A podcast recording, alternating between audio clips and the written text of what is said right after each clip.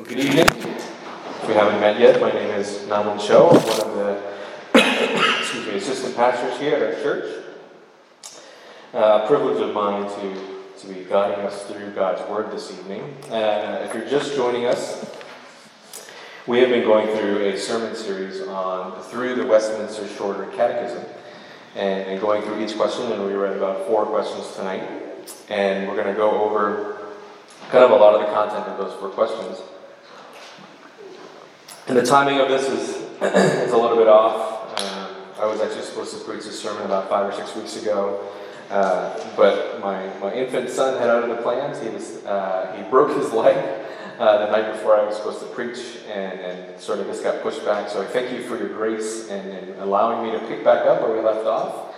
Uh, a lot of the Advent and, and Christmas themes that we saw of, of who Jesus is of who Christ is as our Redeemer. And now we'll see what exactly He redeemed us from. What is sin? What did He have to die for uh, in order that we may have eternal life? So that's where we find ourselves. And let me read for us the, the text that's printed there from Genesis, starting in chapter 2. The Lord God took the man and put him in the garden of Eden to work it and keep it. And the Lord God commanded the man, saying, You may surely eat of every tree of the garden, but of the tree of the knowledge of good and evil you shall not eat. For in the day that you eat of it, you shall surely die. In chapter 3, it says, Now the serpent was more crafty than any other beast in the field that the Lord had made. And he said to the woman, Did God actually say, You shall not eat of any tree in the garden? And the woman said to the serpent, We may eat of the fruit of the trees in the garden. But God said, You shall not eat of the fruit of the tree that is in the midst of the garden, neither shall you touch it, lest you die. But the serpent said to the woman, You shall not surely die, for God knows that when you eat of it, your eyes will be opened, and you will be like God, knowing good and evil. so when the woman saw that the tree was good for food, and that it was a delight to the eyes, and that the tree was to be desired to make one wise, she took of its fruit and ate, and she also gave some to her husband who was with her, and he ate. Then the eyes of both were opened, and they knew that they had that they knew that they were naked, and they sewed fig leaves together and made themselves loincloths. and they heard the sound of the Lord walking in the garden in the cool of the day. And the man and his wife hid themselves from the presence of the Lord God among the trees of the garden.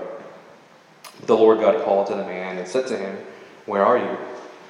And he said, I heard the sound of you in the garden, and I was afraid, because I was naked and I hid myself. He said, Who told you that you were naked? Have you eaten of the tree of which I have commanded you not to eat? The man said, The woman whom you gave to be with me, she gave me the fruit of the tree, and I ate. Then the Lord God said to the woman, What is this that you have done? The woman said, The serpent deceived me and I ate. This is the word of the Lord. Thanks be to God. now, as we talk about uh, the difficult uh, topic of sin, I have, on, on one hand, I have an easy out in which the question that we just read through the catechism that says, What is sin? Is sin is any lack of conformity unto or transgression of God's law.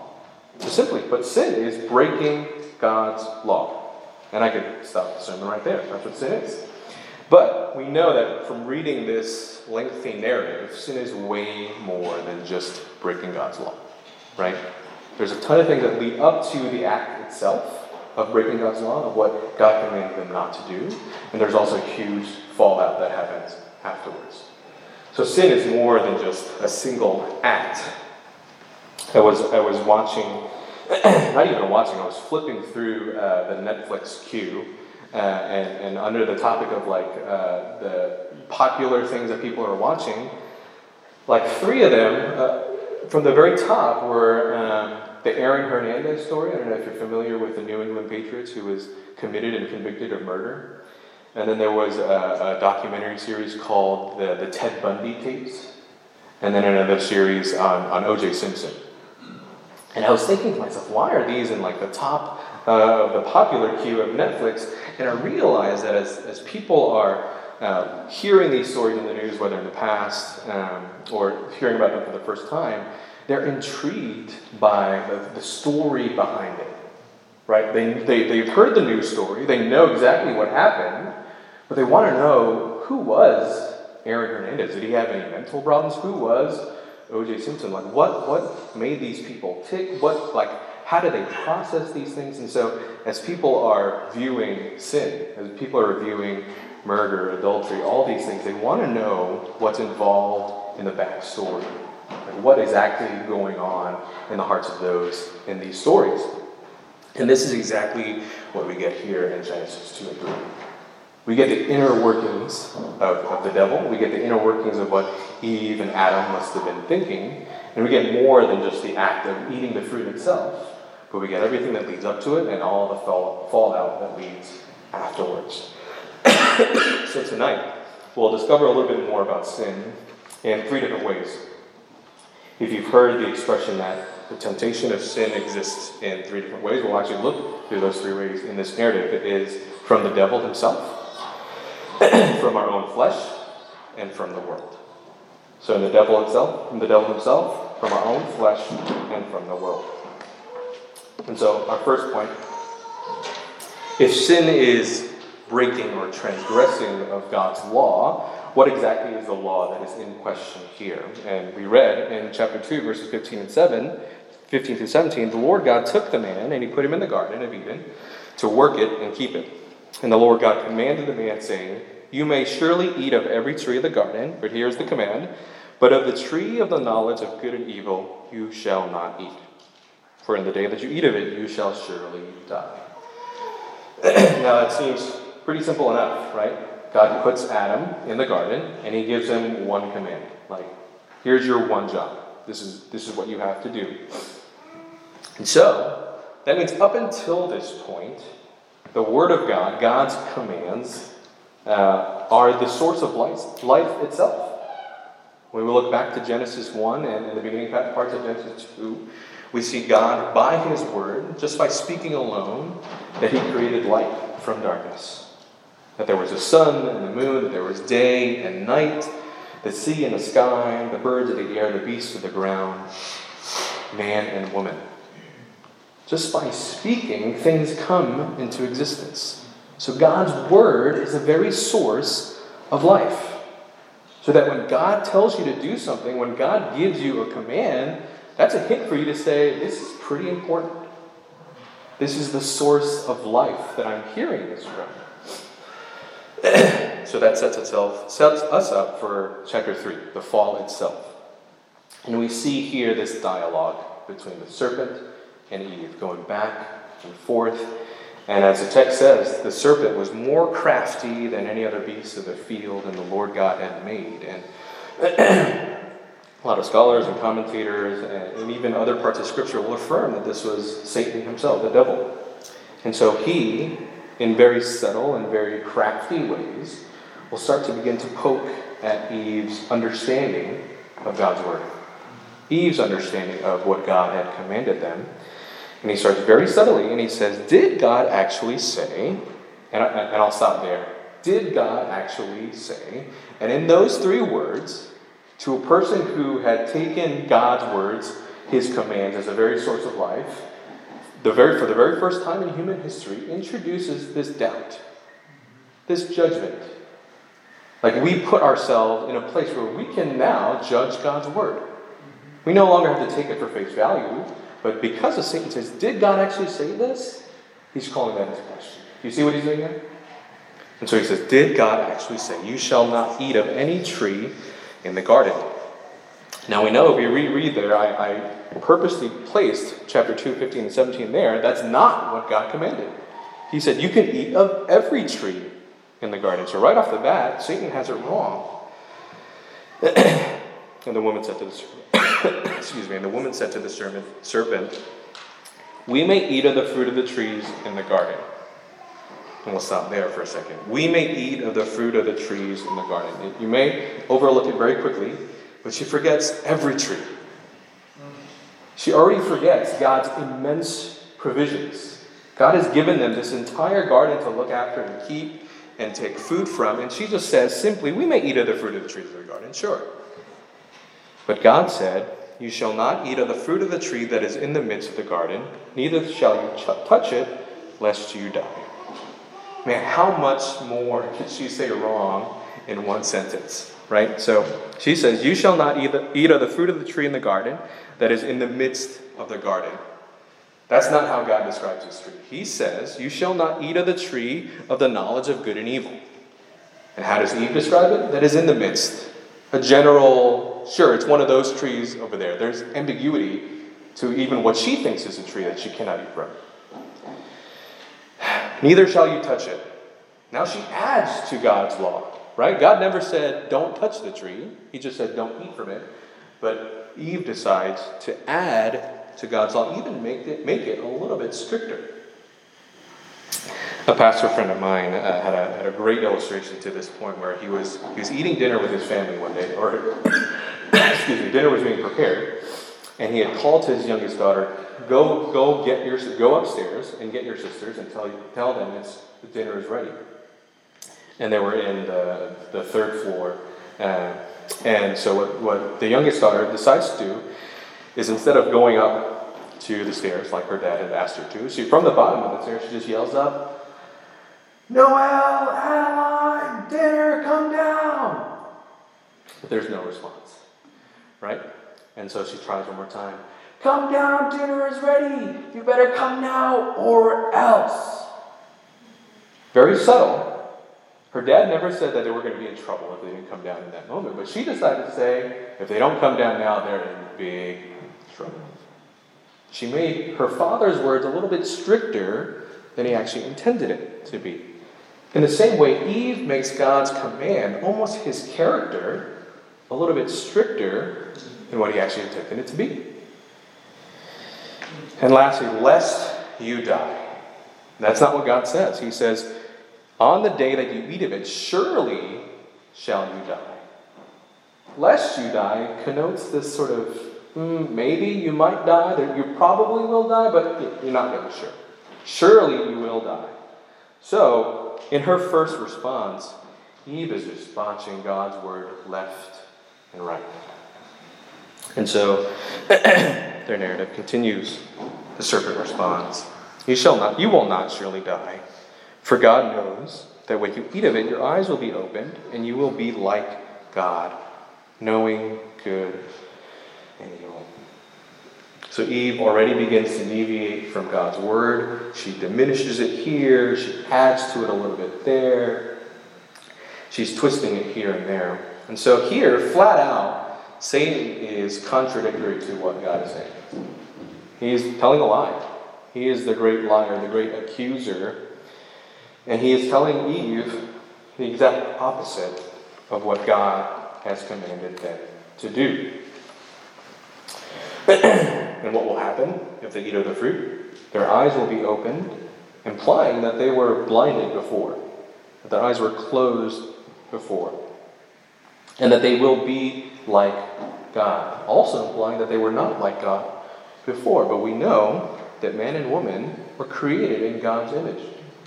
Eve had already forgotten that truth, that they were already like God. They were given this cultural mandate to keep the garden, to be the stewards of God's creation. And yet she finds this moment of weakness to say, Am I lesser than what God had created me to be? and so we get a little bit of this inception of, of rebellion, of temptation, almost as if God were something, God were holding something back from them and commanding them not to eat of this tree. Uh, one other point that I want to make before we move on to how does this relate to us is that notice, uh, you, may, you may not know this, is uh, when the Hebrew is used in this text, throughout the, the first two chapters of Genesis, God is used, uh, the name God is used, uh, as you may have heard, of, of Yahweh, the name that God uses for himself as the covenant God, the God who relates to mankind. But throughout this dialogue that that the serpent and Eve just had is not Yahweh, it's Elohim. It's the more general designation for God. Just to say that, sure, God, the, this deity who is all powerful and may have created it, but not Yahweh, the one who loves you the one who entered into covenant with you, the one who gave you life, the one who gave you this garden to keep. And so, in a very subtle way, Satan introduces God by calling him Elohim, and Eve mimics. Eve follows along as to cut the relational tie that they have with God. Do we have any Harry Potter fans in here? Very strong connection as to, from the very beginning of the series, is what do they call Voldemort? He who shall not be named. You know who. Almost to the point where, like, his evil is, is so great, you cannot even uh, attest to, to speaking it out loud. And Satan sees the same thing. God's goodness, his love, his mercy is so great that it's, it's too good for him to, to say, to utter. And, and he wins by getting Eve to think of God in the same way of just Elohim, just maybe this deity figure, and not this creator of the universe, this covenantal God who loves us. and so then, as we look at this dialogue of what's going on here, uh, the main thing is God's word, his commands, are being attacked. That's Satan's main goal. Attack God at his word. Because by doing so, what do you do? You twist, you distort it, you add to it, you take away from it, you take out some truth here, you, you, you throw in some of your own truth there. But by doing that, God's goodness is questioned. By doing so, God's character is put into question. It's undermined. His character is being assassinated in this courtroom, if you will. And Eve is taking the bait. She begins to think in her own heart, yeah, did, did he tell us not to eat of the tree? What, which tree was it again? We're not supposed to touch it though, right? I, well, if I eat of it, I'll be like God. Satan is attacking Eve at God's word. And now, this is not, excuse me, this is not the act of sin itself. Sin has not actually been introduced into, into the world because what, what did we say before sin was? Was the lack of conformity or the transgression of God's word. So they didn't actually disobey God's word yet. But we know that this is a very, very slippery slope. That even in our own lives, when hard times hit, when circumstances get a little bit too overwhelming, or really overwhelming, and we begin to ask ourselves, why is this happening to me? And that slowly comes to, why would God let this happen to me? Is God still good in the midst of hard times? Is God still good in the midst of this, this death of a family member? Is, is God still good in, when my, my marriage is in shambles? Is God still good when my children are don't know the Lord? You see that very subtle step that we make is that we begin to question God's character. We begin to question His goodness. And we know that from the very beginning, everything that God created was good.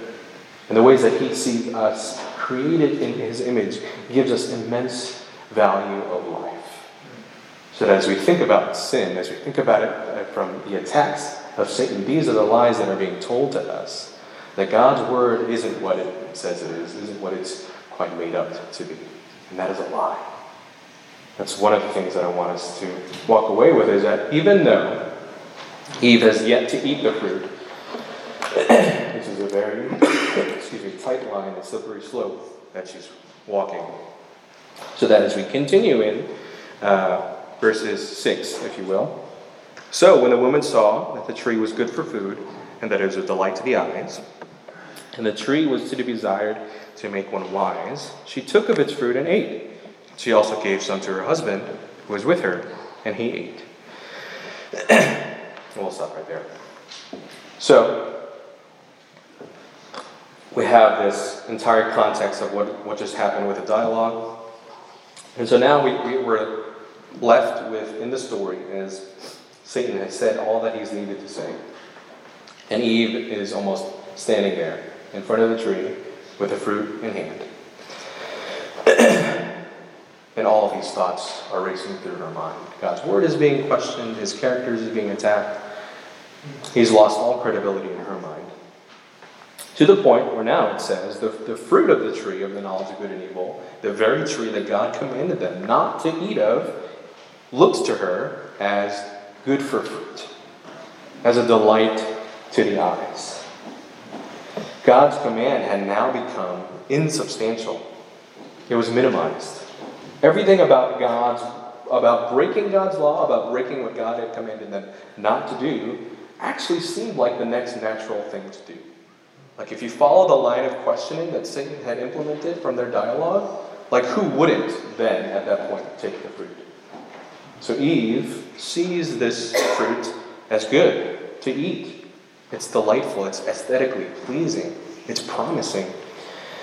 there was one time where I was at Target, and uh, I share a lot of stories from Target, and it's remarkable of, of the, the, human condition that you can see. But um, I was at Target, and they were in the toy section.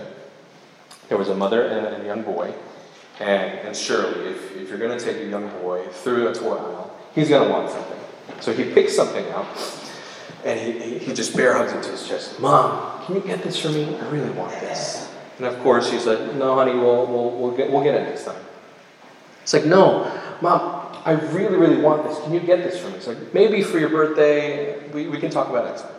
And so, in his last desperate plea, do you know what he said? He said, Mom, I need this. Right? And that's, that's the lie that we tell ourselves. When we think of sin, when we rationalize it in our mind, when we think of sin, uh, moving forward in sin as, as good for food and aesthetically pleasing, we say, I actually need this. This is something that I need in my life in this moment. So why wouldn't I go forward and do with it? We forget God's character, we forget His words, and we forget what He's promised us.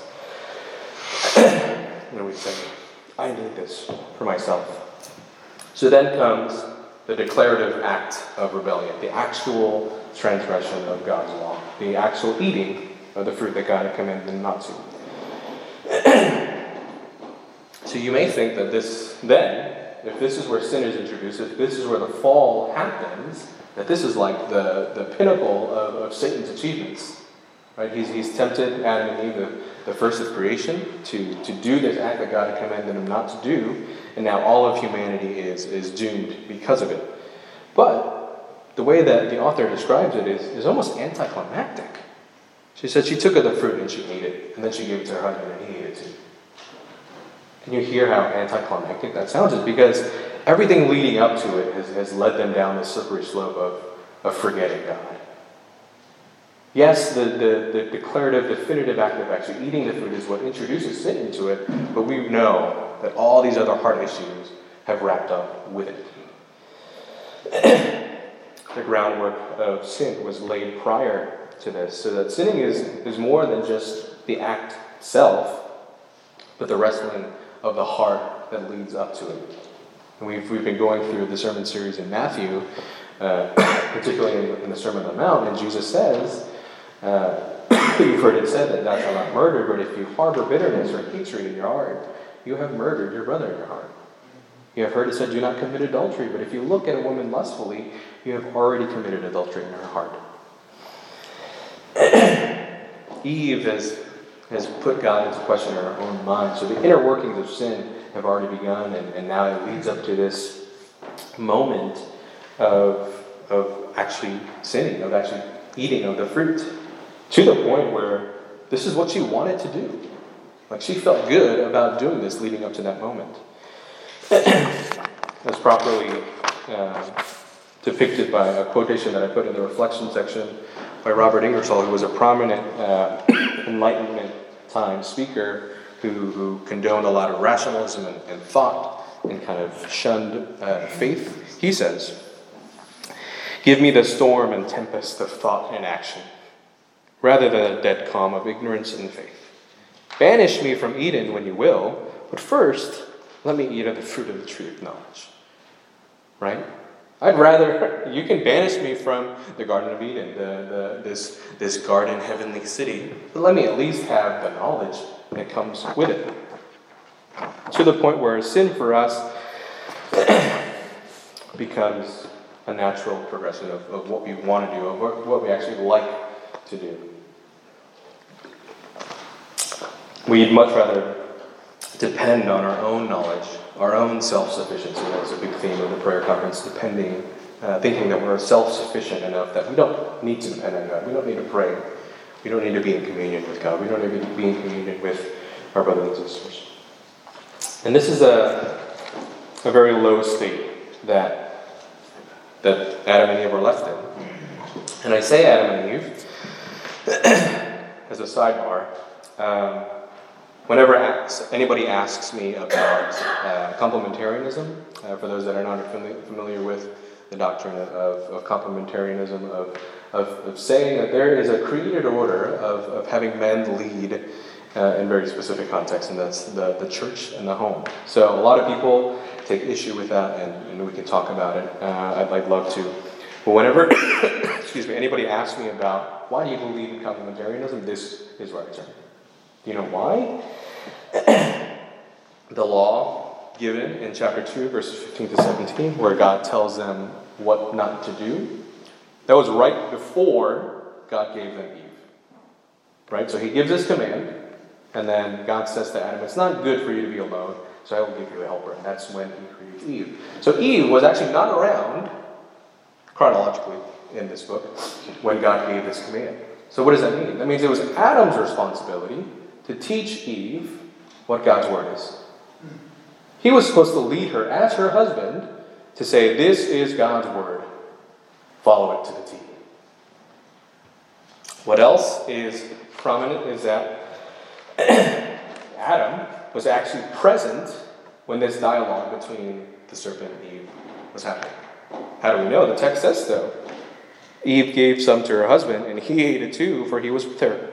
But also, grammatically, if we look at the Hebrew, whenever the serpent is addressing Eve and says you, that's actually a plural you, acknowledging that he was speaking to both Adam and Eve. Why do I bring this up is that in the moment of the dialogue, in the moment of this slippery slope that led them down to the actual act of sin, Adam, as the husband, as the leader of their marriage, should have stepped in way long before Eve got to where she was. As the husband, he had this responsibility to say, No, you are distorting God's word. That is not what he said. And I will together lead and protect my wife from these lies. So if you ever think that the fall was, was ever just Eve's fault, you're mistaken. Adam was there, and he has this responsibility to have stepped in to, to feed his wife God's words, to protect her, in these ways, so that when Adam eats the fruit, or when Eve eats the fruit for that matter, when they eat the, eat the fruit, they're not deceived. They're not in this sort of trance or hypnotized, but they do so willingly.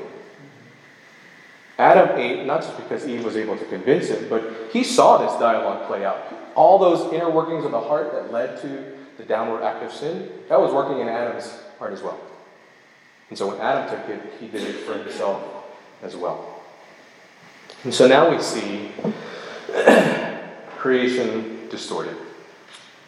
Right? God had uh, created the world so that God, man would listen to God and that the woman would listen to the, the leading of her husband, and that animals, uh, the beasts of the air, the beasts of the field, would listen to men and women as the stewards of our creation. But, as one commentator said, that was reversed, right? Eve listens to the serpent, the animal. Adam then listens to Eve, and nobody listens to God.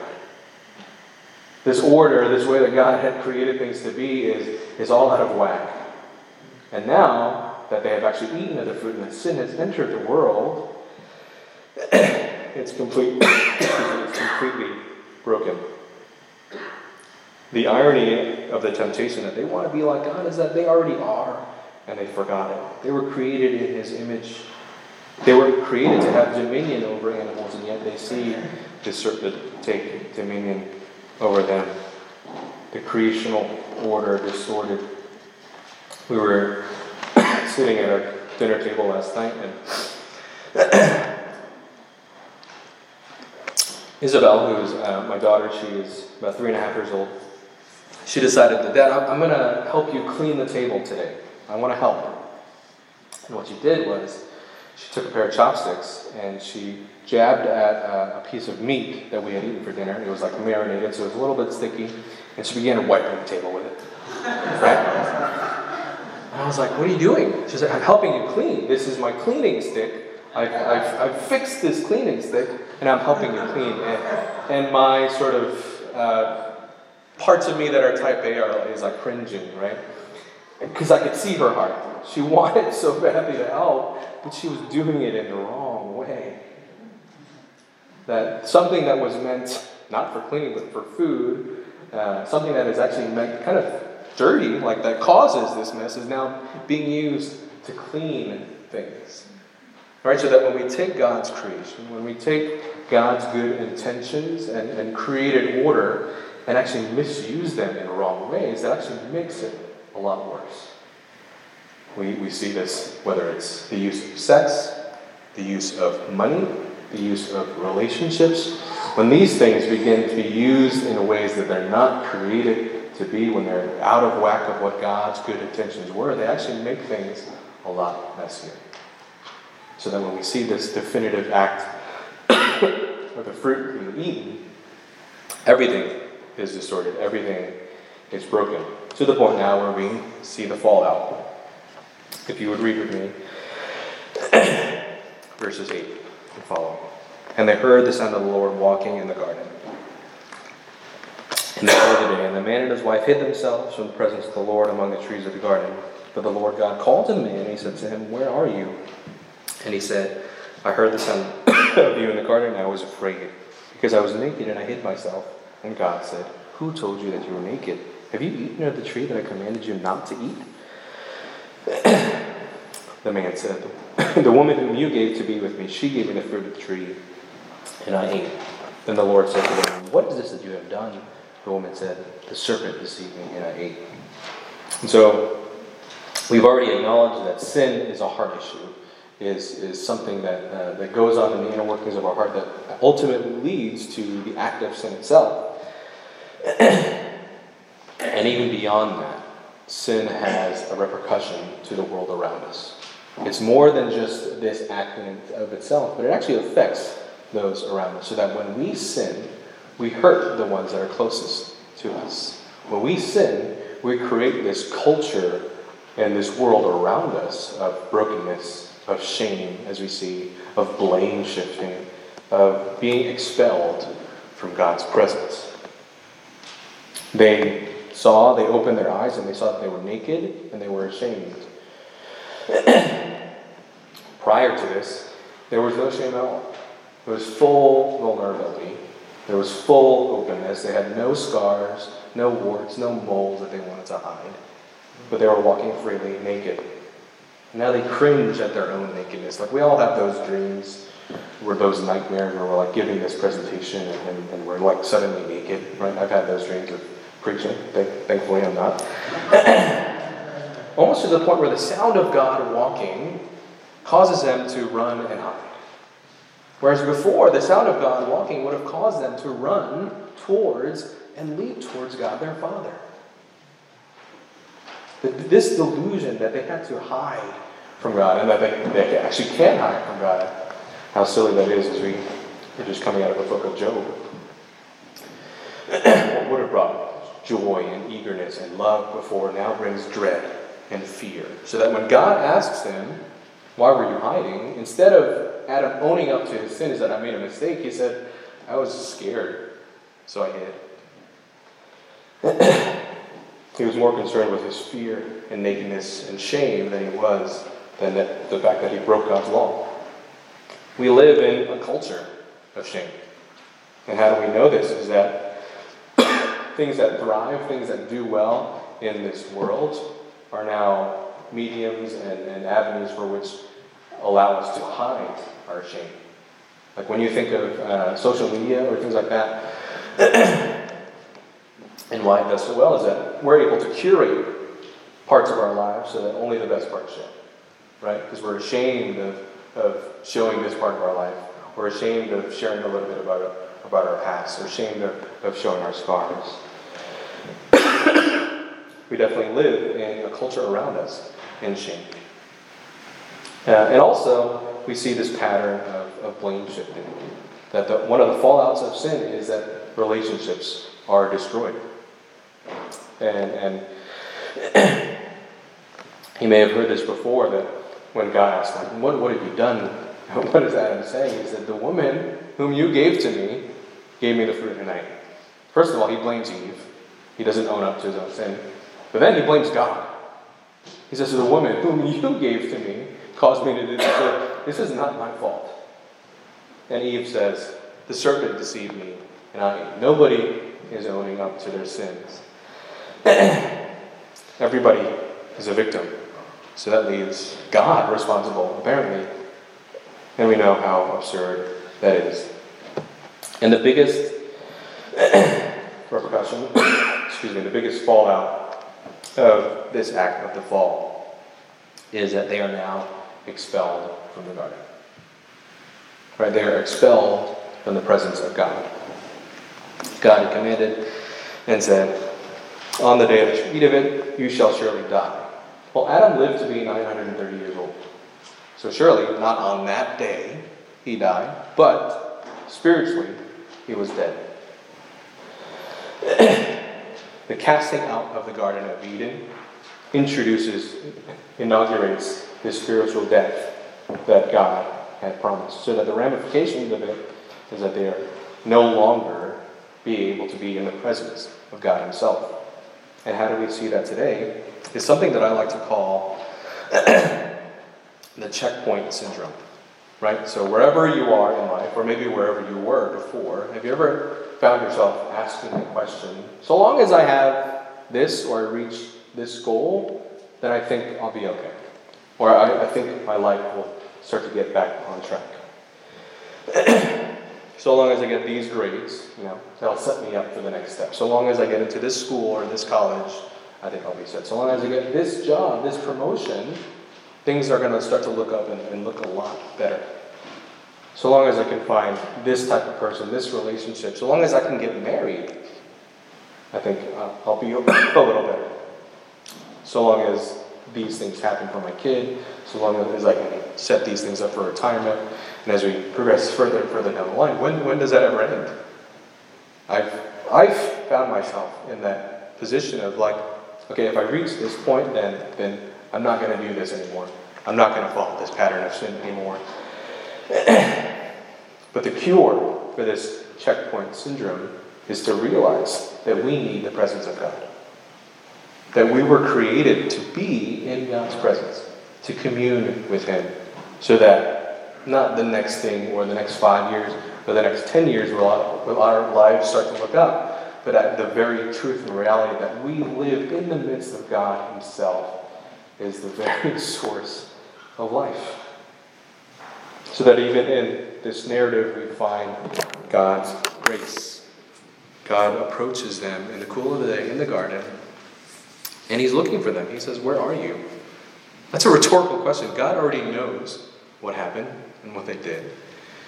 And He's wanting to establish or reestablish this relational tie that has been broken. He's trying to coax out of them a confession so that they could see their sin and that they can come repentant. Surely you shall die on that day. And he actually clothes them before they're cast off from Eden. So that when we think about sin, when we think about it as an attack from the devil, as we think about uh, uh, the temptation uh, within our own flesh, as we think about it as we're immersed in a world and a culture of brokenness. Hear this grace from Ephesians 2. And you were dead in, your, in the trespasses and sins. There's a spiritual death there again. In which you once walked, following the course of the world, following the prince of power of the air. There's the devil. The spirit that is now at work in the sons of disobedience, among whom we all once lived, the passions of our flesh, our own temptations, carrying out the desires of the body and the mind, and were by nature children of wrath, like the rest of mankind. There's culture, there's the world.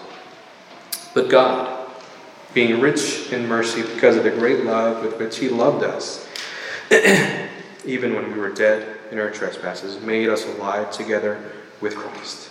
By grace you have been saved. and raised up with him and seated us with him in the heavenly places in Christ Jesus, so that the coming ages he might show the immeasur- immeasurable riches of his grace and kindness toward, in, toward us in Christ Jesus. Right after the fall, we don't see God scrap creation and, and, and promise this death that was commanded, but we see God continuing to show grace. That he looks upon his creation and he says, I can redeem this, and I will redeem this. And that happens only and through Jesus Christ. So that even as we see the effects of sin today, even as we wrestle with it in our own hearts, even as we start to hear the lies of the devil attacking God and His Word and His cre- and in His character, and even as we live in a world that is uh, a culture that invites sin and wrestling, we know that Christ was Christ had come to overcome this. He is our Redeemer, in whom we find grace, in whom we're not left in the shambles of our shame or blame shifting or relational brokenness.